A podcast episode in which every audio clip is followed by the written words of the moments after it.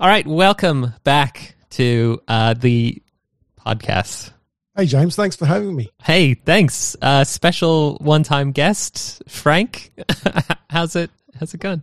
I'm pretty sure it's not my first time here, but it's going good. Have you been in the other episodes? I have. Oh. Yeah, been here for quite some time. Oh my god! Here, I thought I was just uh, talking to myself, hallucinating. That's so strange. It was just uh, well, we've been doing it remotely for so long now. It's pretty much just been me putting up a fake background of my face and you just talking at the face. You didn't Yeah. even know. I don't even like remember. I I can't even tell what's real anymore. Like uh, who I'm talking to or whatever. Yeah, it's uh, my psychologist will be glad to hear you're a real person, or uh, he'll be upset to hear that I now believe that you're a real person, one way or the other. but uh, I think that's what everyone's going through. We'll be exiting lockdown soon, so we'll be able to confirm it again. Yeah, I believe it. Yeah. No, just wait. They'll have like the Omega variant, and then uh, Ah, that'll be like a one hit kill. yeah. I'll be, like, Remember back inside. said you guys can get out? Well, we changed our mind. Get back inside. Is this how cavemen felt when they were like dinosaurs outside and they couldn't go out? You know, they were stuck in their caves. I think they still went out anyway. They just died. yeah, we should just go back to that. Yeah, Simpler take the wolf out times. Yeah. books, yeah. Just uh, That's right. hunt for food at Coles. So you know what I love doing when I'm at home with plenty of spare time Uh, reading books. and learning about design patterns. Really? Oh. well, I'm good. Glad that I get to ask you about your favorite design patterns today, Frank. Yeah, I've been watching. There's this guy on YouTube. Um, all right, I'll tell you my. This is my the in a nutshell my history of design patterns. Yeah. I found a book when I was studying at uni. There was a design pattern. There was a software course I was taking, and you had to read the design pattern book. And we implemented a few design patterns in Java. And then at the time, I was doing JavaScript. I wasn't doing any TypeScript.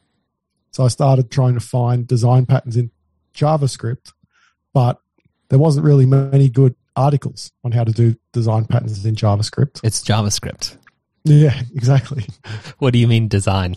We're here for Scrum.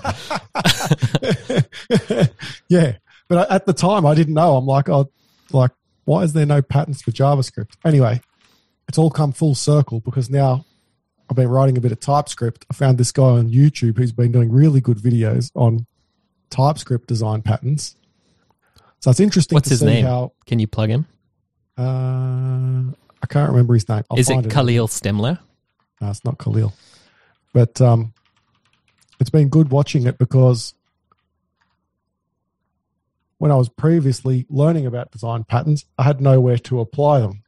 Whereas now, because we're using TypeScript, I can actually apply the design patterns inside our code with TypeScript. So, Well, uh, you had the same tools available to you. Really, you could have. It's just that uh, since JavaScript is uh, untyped, it's harder to apply traditional object oriented um, design patterns.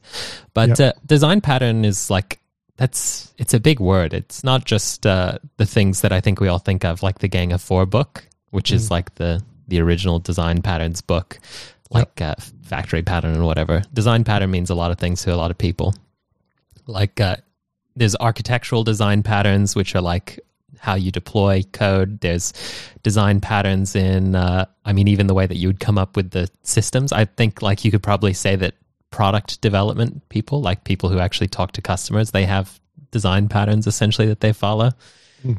and then there's also like technical design patterns like uh, like the stuff i think we're talking about now yeah.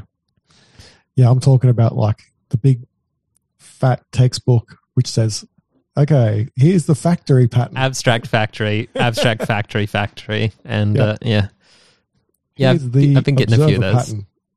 Yeah, yeah. Have you uh, what, have you ever implemented any like object oriented um, design patterns? Do you think? I done it. I done a little bit with Java for that course, but since then, no. What'd you do? What kind of stuff? I think it might have been. Oh, actually, you know what? At one of my previous jobs, they had a factory. Um, they did have a factory pattern, and it was that was when I seen that for the first time. It blew my mind. Wow. It was like um, it was like a factory to uh, get data, so you could because the place I was working had all these different microservices. So they had a factory which would um, generate a service which you could fetch data from. Um, but the way they implement it was really cool. Like you could just pass in a few parameters and it would go to the microservice for you and and get the data. Yeah, it encapsulates all that configuration Yeah. per each service. Yeah. Yeah, yeah. Yep. And when I seen it for the first time, blew my mind. I'm like, what is? It took me at that time. It took me like two days to work out what was going on. But then Yeah. once I worked it, out, I'm like, this is the best thing I've ever Yeah. I'm sure that's what normally happens. It's uh, it can be confusing at first, but uh, I guess the the benefit of the design patterns that um, are named is that uh, once you see them once, you'll see them heaps of times, Mm. even though they're all like bastardized versions of it, and they're not quite that. You know, you at least have a starting point. Yeah. To to communicate from. You, You know what? Every everything you implement now follows some pattern, or is there is there like um, grey area when you're writing code where it might not actually sit inside a certain pattern? No, I don't. I I don't typically uh, view it like that. Um, if uh, so, so it depends on what the problem is. So normally, from a problem statement, you can get if there you'll understand if there's like a design pattern that will help you. So, for example, someone uh, told me once that they needed to get like an audit graph of every single model in the system from multiple multiple perspectives, and I was like, oh, that sounds like like a strategy pattern kind of thing. It'll be easier if we implement implement it in this way. And then we implemented different algorithms for attacking the same problem from different perspectives, and we saved heaps of code. And what everyone thought was nearly impossible to accomplish, we we were able to do through strategy pattern. Yeah. But a lot of stuff. I mean, yes, everything's like a pattern that I've seen before. Like you try and be idiomatic uh, in in the language somehow, but uh, Yeah, I mean, there's this, it, it's hard to say what what is a design pattern. Like, is a is a lambda function handler a design pattern? Sort of, yeah. Sort of like a like an interface, but you don't always name it like that, right?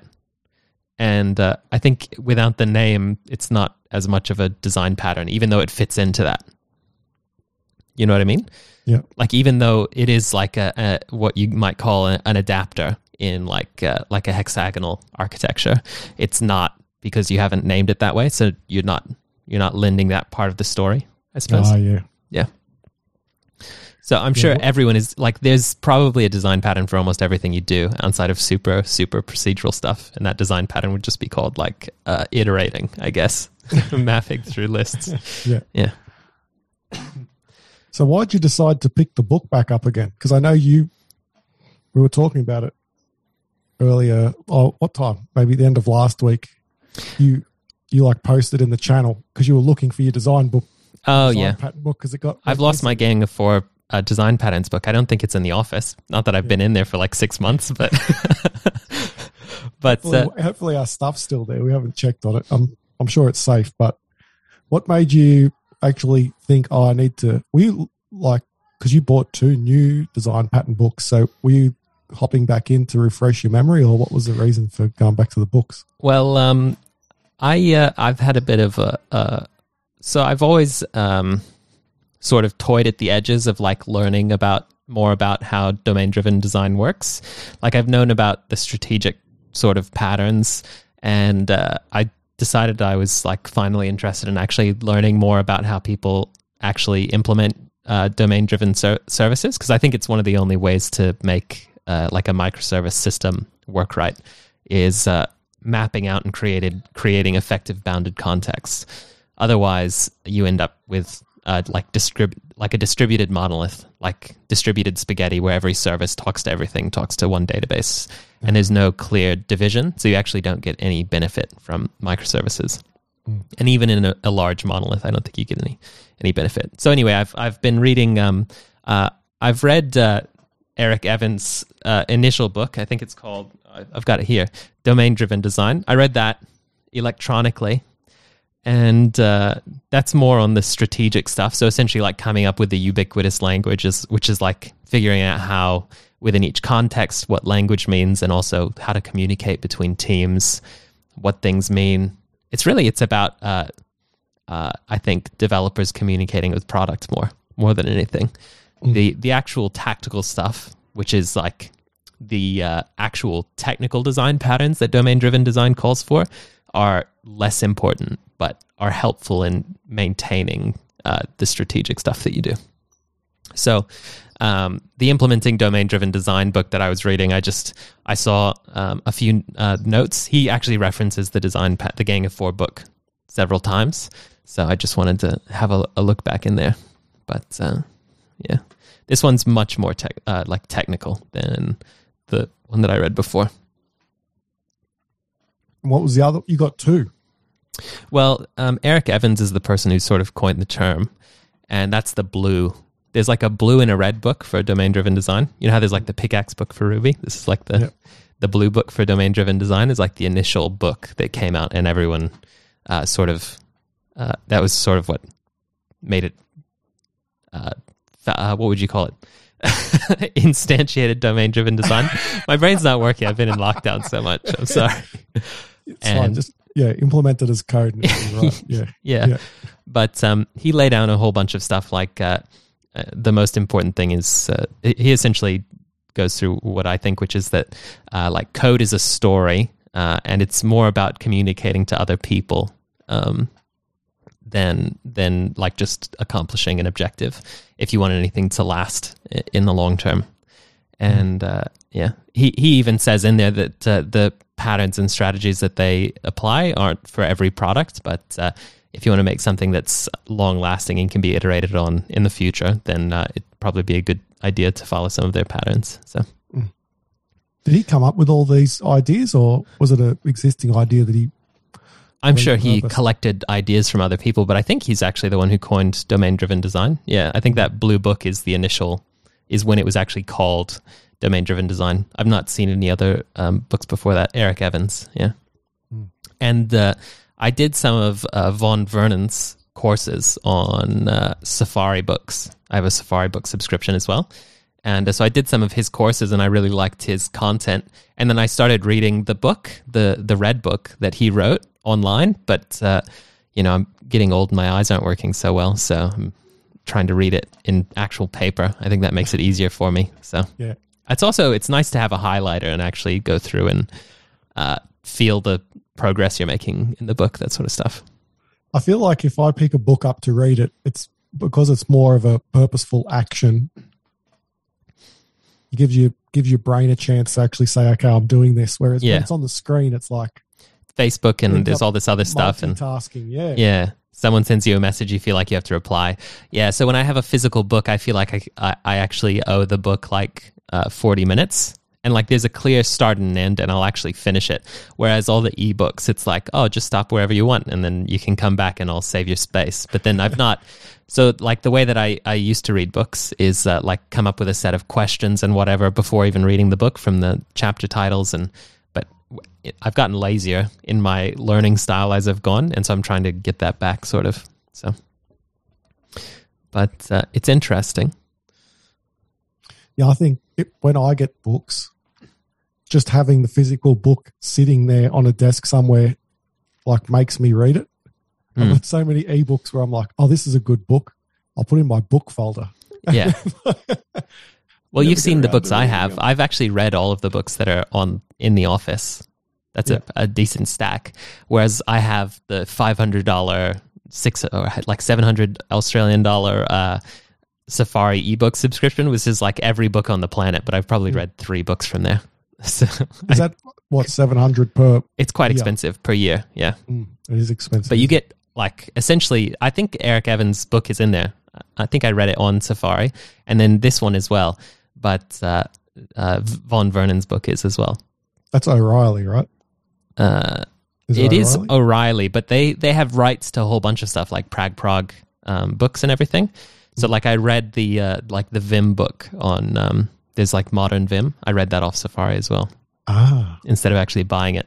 But I just think like if I actually bought it, I could have been cool. Like uh, I like the idea of having a book a bookshelf, but uh, Yeah. yeah. But I live in apartments, so those are just dreams. one day maybe Maybe when, when I'm a landowner, a wealthy landowner. Bearded developer, Yeah, senior senior developer. I live in the mountains with my bookshelves. Yeah, you'll be off the grid by then, so you'll only be able to read books. Yep. Have you have you um, ever read anything by Khalil Stemmler? Have I sent? Did you? Did I have I recommended him to you? No. Oh, He- maybe you have, but it doesn't come to the top of mind. Uh, Khalil Stemmler. he What's goes. his- he's like a his thing? uh, uh, he's like a TypeScript DDD guy. Um, Okay. He he sort of goes through the like uh, more of the uh, tactical design patterns. He doesn't talk about ubiquitous language or anything that I've seen or that I've read. At least maybe he does, but uh, he seems to focus specifically on how you do the t- like tactical design patterns in TypeScript. you must have recommended him to me because he's The link's been clicked. yeah. Yeah, it's a purple link. No, I do remember this guy. Yeah. I remember he's he's got the cowboy hat. I remember now. Yeah. So I think it, that is a good resource for trying to understand some of the words. But uh, if you don't understand the strategic stuff, like the your ability to understand like an aggregate um, is is almost impossible. Like understanding what is an effective aggregate, because if you get those mapped wrong, you just get pain. Essentially, Sorry, what do you mean? Can you go a bit deeper on that? an aggregate. Yeah. Um. So like the sum of all the smaller concepts. Is that what you're getting at? Or No, it's actually a weird term. And uh, in a lot of ways, you might think of it as a model in some in some ways, Mm. but uh, it's also like a group of models. An aggregate um, is so. For example, if you have uh, a workflow and a whole bunch of tasks, a random example. Yeah, totally made up. yeah, I can't imagine a system that uses those. Your aggregate might be the workflow.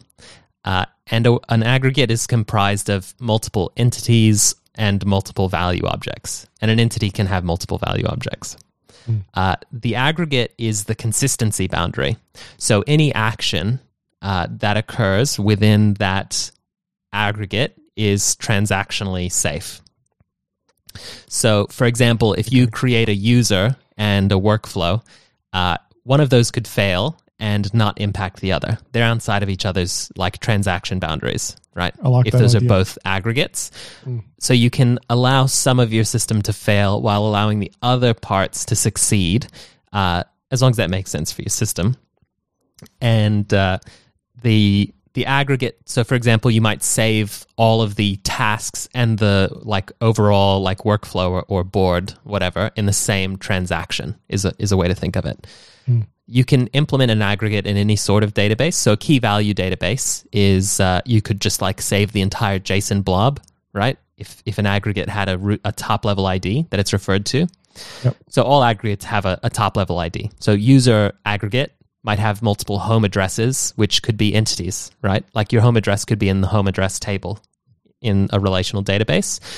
But the code itself doesn't care about that. All it cares about is the fact that uh, your user aggregate has three home addresses, for example. Yep. Um, yeah. So typically, an entity would be something that can be referred to by an ID, uh, but is within the aggregate. So you could think like uh, author in books isn't really an aggregate. It's it's it's hard because you have to think about what is a small enough uh, uh, item that it, it can be operated on uh, without ever having someone else try and operate on the insides of it. So if there's something where there's contention, like multiple people are trying to update something, uh, that might not be the best place to have uh, an aggregate, right? So there's an argument where you could say a workflow might be actually uh, oh, the workflow itself might be an aggregate, and the tasks themselves could be an aggregate. It just depends on the way that you end up modeling it, and that might change over time. Does you sense. actually use this term when you're modeling things, or is it more of a a way to describe uh, an an existing system, the way it works? Do you mean? Uh, so The it, ag- aggregate idea. It is. I, I don't name things like I don't say aggregate in the code itself typically because I think that's actually more confusing because not not many people that I know know about that term. I think it's a very important term to know, but uh, uh, it's it takes a lot of like you have to understand the rest of DDD essentially to understand what an aggregate is. So there's not there's not a huge a huge point in, in uh, me naming things aggregate. Just model is fine, and then uh, you can just say like we're trying to encapsulate stuff, and then that's that's all you have to say. Transaction boundary. What are the what about the other ones? Have you heard of value objects? Probably No. you've not heard of value objects. huh? Well, I say no, and then I'll Google it and I'll probably find another purple link. yeah. I've probably said it before. yeah. Um, a value object is typically so a lot of the times in code, uh, you underrepresent sort of your domain. Um, so instead of having something like money be like, you could have a user and then they might have a balance, right? And that balance, like you see how we just referred to that as balance, like it's clearly a thing. Like it is, it is a thing that needs to be treated on in a special way. And it's a balance is made of probably money, maybe, and might have history. But uh, a lot of the times when you go into a code base, what you'll have is like balance currency and balance dollars, right? And then that will just be strewn everywhere. Uh, and the the treatment of those two values uh, inside of it, those two like strings, for example, so a string of the of the number or maybe a integer of the number, never a float, and the currency label.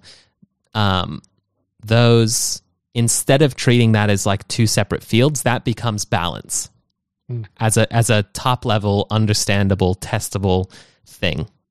And uh, one of the key points of a value object is that it's always valid. So if I create a balance and I give it the unexist- non-existent currency code of like uh, ABC one two three, uh, it shouldn't it should not be able to create it essentially. Yep. So you essentially maintain an always valid domain, like internal domain, using uh, uh, value objects.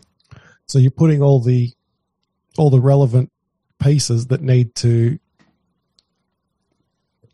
need to be part of a balance. You're encapsulating that all into the same piece of logic. Yes. Yeah, well, that makes sense because if you if you're going to treat the currency the, like the currency can change, but the balance is still the same, isn't it? That's right. Um, but it's up to, well, you might say in order for you to change currencies or to translate currencies, it might be the responsible of re- responsibility of that balance object uh, to actually do the conversion and like make sure that it is a valid conversion and no one actually just changes AUD to USD Yeah. while maintaining the same number, right? Yep. So it's, it actually has to be properly transformed and created in the right way. And that's that's communication. Like that's communication through structure, like the structure of the code. And it's not unique to to uh, object oriented programming either. None of this stuff. Um, like Scala does this. Haskell, you would still wrap and have uh, like a record with just because the object oriented just means it's like you have data with methods, right? But you can still maintain all of these principles that we're talking about while like n- at least naming the data correctly. So, for example, if you load in, um, you know, money digit and uh, label string, you can at least create something that represents that model, so it's more communicative to people coming down the line. Do you do this with your date object as well? Yeah, yeah. So some of the ones that we have in our code would be uh, like absolute date, right? So an absolute date is um, is a like 20, 23, 11, 98. Let's not give my actual birthday. Yeah. but uh, Just, a, just a date you've picked out of the air. yeah, no reason. no reason. Yeah. But uh, that that date object is valid when it's created. It can't be instantiated incorrectly. It it has its own validations attached to it, and uh, something that you'll see a lot in code, especially legacy code that doesn't follow any of the like doesn't have the sort of concept or idea of value objects, is validation is very confused. Like knowing when to validate something is very difficult if you don't do this because what happens is you accept the data from the API and then it comes in. Uh, I can give you an example.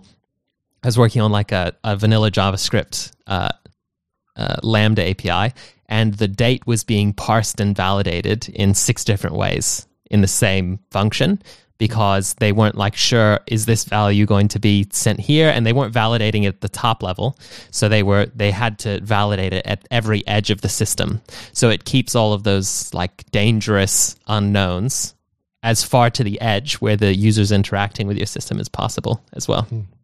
So, value objects and this sort of thing are also actually uh, beneficial for your security model because if you have a value object, you know for a fact it's valid. Uh, and operations on it can o- it even helps like if you have a type system for example like i can't just say uh, balance plus one and that just adds money right? I have to go through a process uh, like a valid process for adding money to a balance.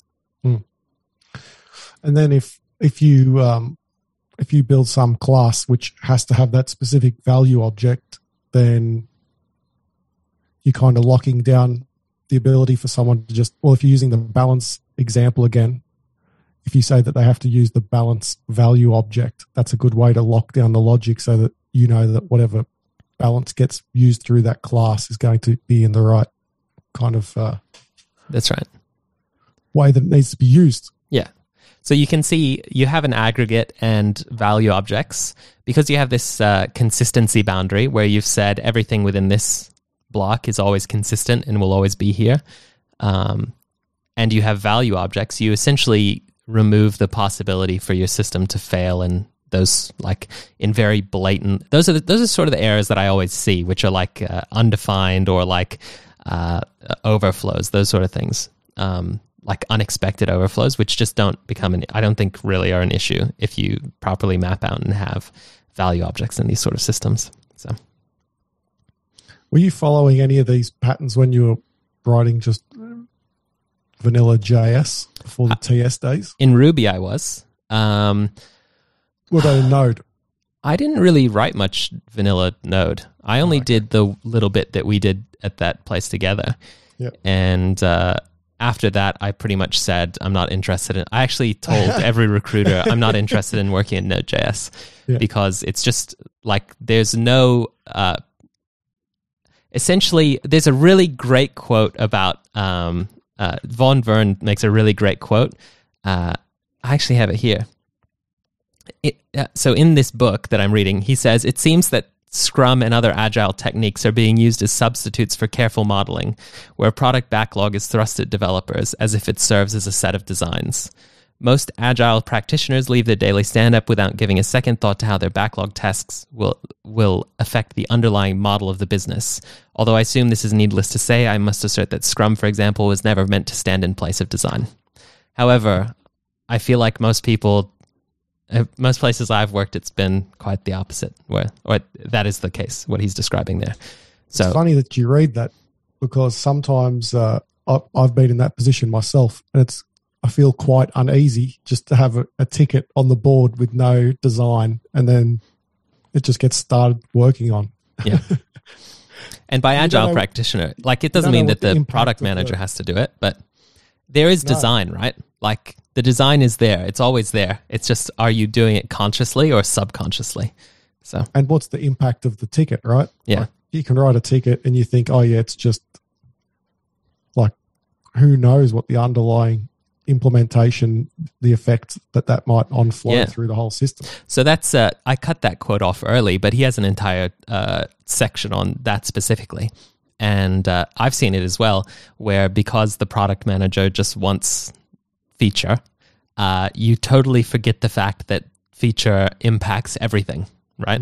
And so that's how things get bloated and things start breaking because, well, you said you wanted this feature, but uh, you know, I I didn't consider all the fifteen hundred different ways that it could impact us. So we just end up in like a we push off that like upfront design time that would have taken like maybe a day with a whiteboard, and you push it off into the future of like forever. The operations team will be get, getting alerts for your shitty feature that you shoved onto the system. So Do you think it's inevitable that you don't know these, um, you don't know these impacts until they actually happen? And then once once you've actually designed a system, you can see where the imperfections are. Uh, yeah, actually, uh, in a lot of ways, yes. But um, one of the things that I like to do, uh, so uh, Prag Prag Prog, the actual pragmatic programmer book, um, talks about a concept called tracer rounds, um, which is a lot of the times you're going to come up with like come up to a, a requirement that you have no idea how to implement. Um, so the best thing to do is to just try and implement it and then see what broke and what worked and what didn't work and what do you think isn't going to work. Because there's almost no way that you some systems there's no way that you can keep everything in your head and like on a whiteboard and think of every possible circumstance right up front. But like first having like an actual prototype that you are willing to throw away right? Which is not what normally happens. Normally when someone says i'm going to do a spike what happens to the spike the spike is designed and built and then the spike goes into the software as production code right and no one ever did the second round. But to actually purposely having the feeling that I'm going to delete all this and restart over is the way to maintain a, a, a, a good, like solid design, right? Mm. Be willing to throw away that sort of code, and you'll implement it a hundred times faster the second time around, even if you um, even if you need to change it. So, but uh, some of those techniques aren't possible in some code bases, admittedly, because they're microservices, distributed monoliths. But yeah, yeah, that's right. Sometimes you don't have the luxury of being able to throw code away. No.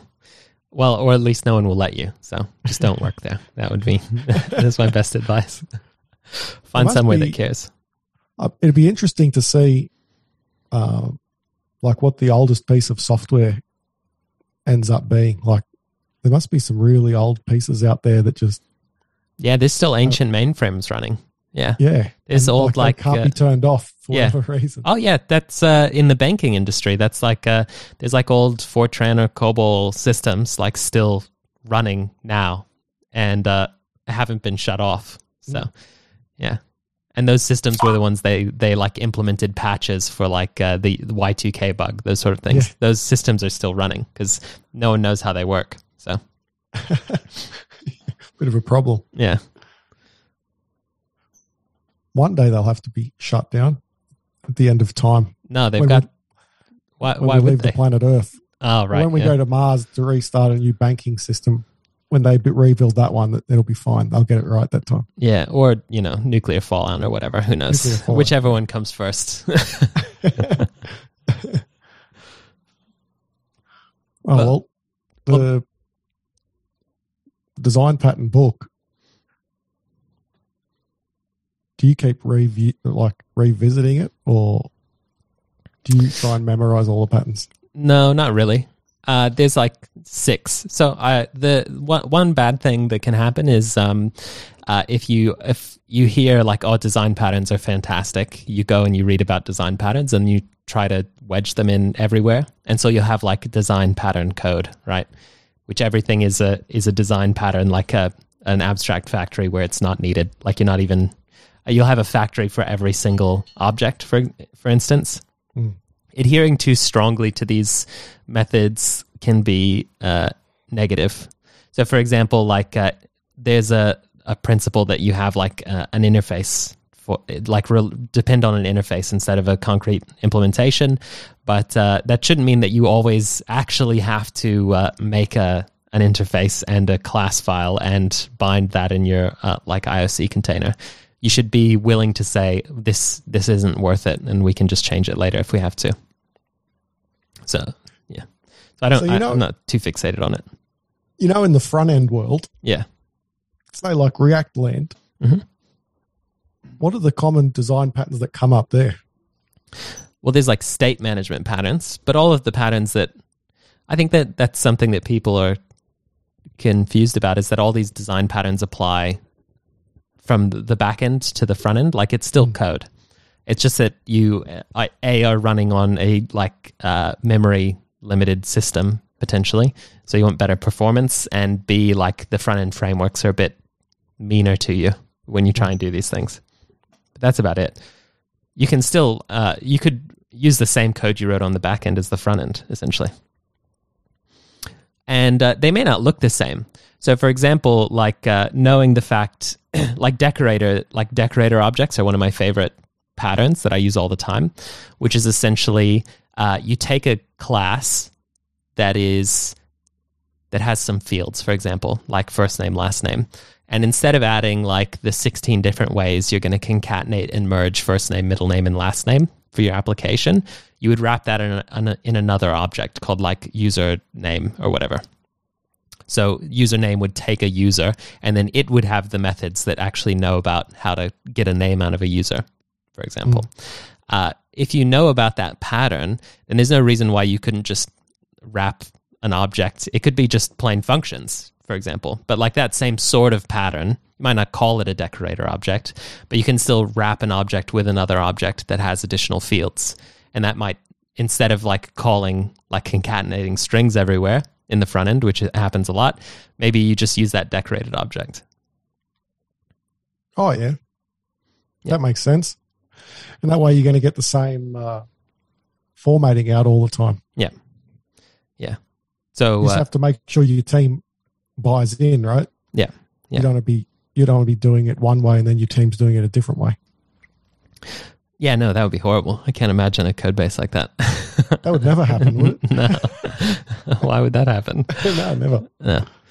Uh, yeah, I mean, um, factories. The thing you just said about uh, getting a uh, like the API. I think you said service. I'm assuming by service you mean like an API or something. Yeah. Entirely possible in React. In fact, in like uh, Angular, I think factories and services are essentially first class citizens. Like, Oh, really? there's no reason why you can't use those same patterns. It's just I think people are very bound to the framework in the front end, unfortunately. Hmm. But the framework isn't really where the magic happens. Like, uh, it's just the like it's a small implementation detail. Your logic should be the same regardless. And uh, one of the big things about uh, DDD is about keeping all of your uh, domain logic uh, separate from the implementation. So you might have a, a model. So you know, active record, those sort of things, where like uh, everything is directly connected to the beta database.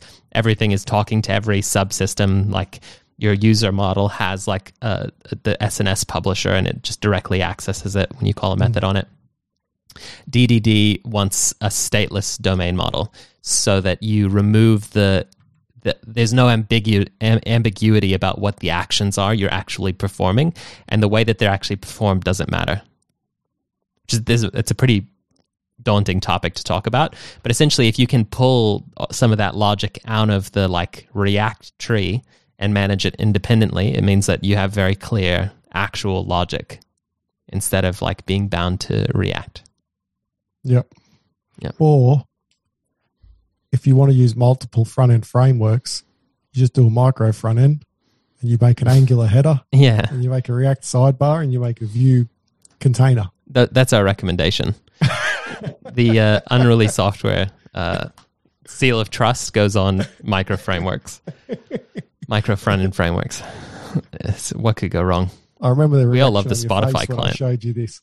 Yeah. You the, the micro front end. What was that framework called? You weren't impressed. No, Let's just leave It's it. at that. disgusting.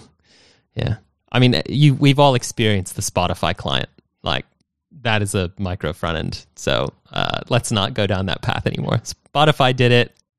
They did it specifically so they could just hire as many people as possible. It's pretty much no other reason than that. Well, they had all that startup money. They had to do something with it. yeah, we have to we have to invoice more for engineering. Use that budget up. Why would we send it to marketing? we could have 15 people building the app, but instead, yeah. But uh, is a big team, yeah, isn't it? Spotify team. Yeah. it is. So, uh, design patterns. Yeah, Go get it, everyone. you have to go get it, and that's. Uh, I guess that's. I think that's all, all that we had for today. Is that right? I don't know. Do you have more? I no, I do have more. well, I don't know. I we we're meant to do thirty minutes. It's it's almost forty now. So That was a big one. Well, when you get onto a good topic like design patterns, I mean, we could talk for weeks on end, but yeah, of course. unfortunately, we're limited by the technology of our times. and I've got to get off and like uh, walk around my house aimlessly, uh, stare at the wall, contemplate why we exist. Yeah, don't do that too much. Welcome to Australia. Just pick that design pattern book back up again. That's much better. That'll Yeah, keep all your yourself distracted. Don't think about life. But uh, hop it. on the Discord server and ask us questions if you want. Yeah, people do that. Get on there. yeah, please. Don't you remember us? We're those guys. All right, have a nice day. Very good.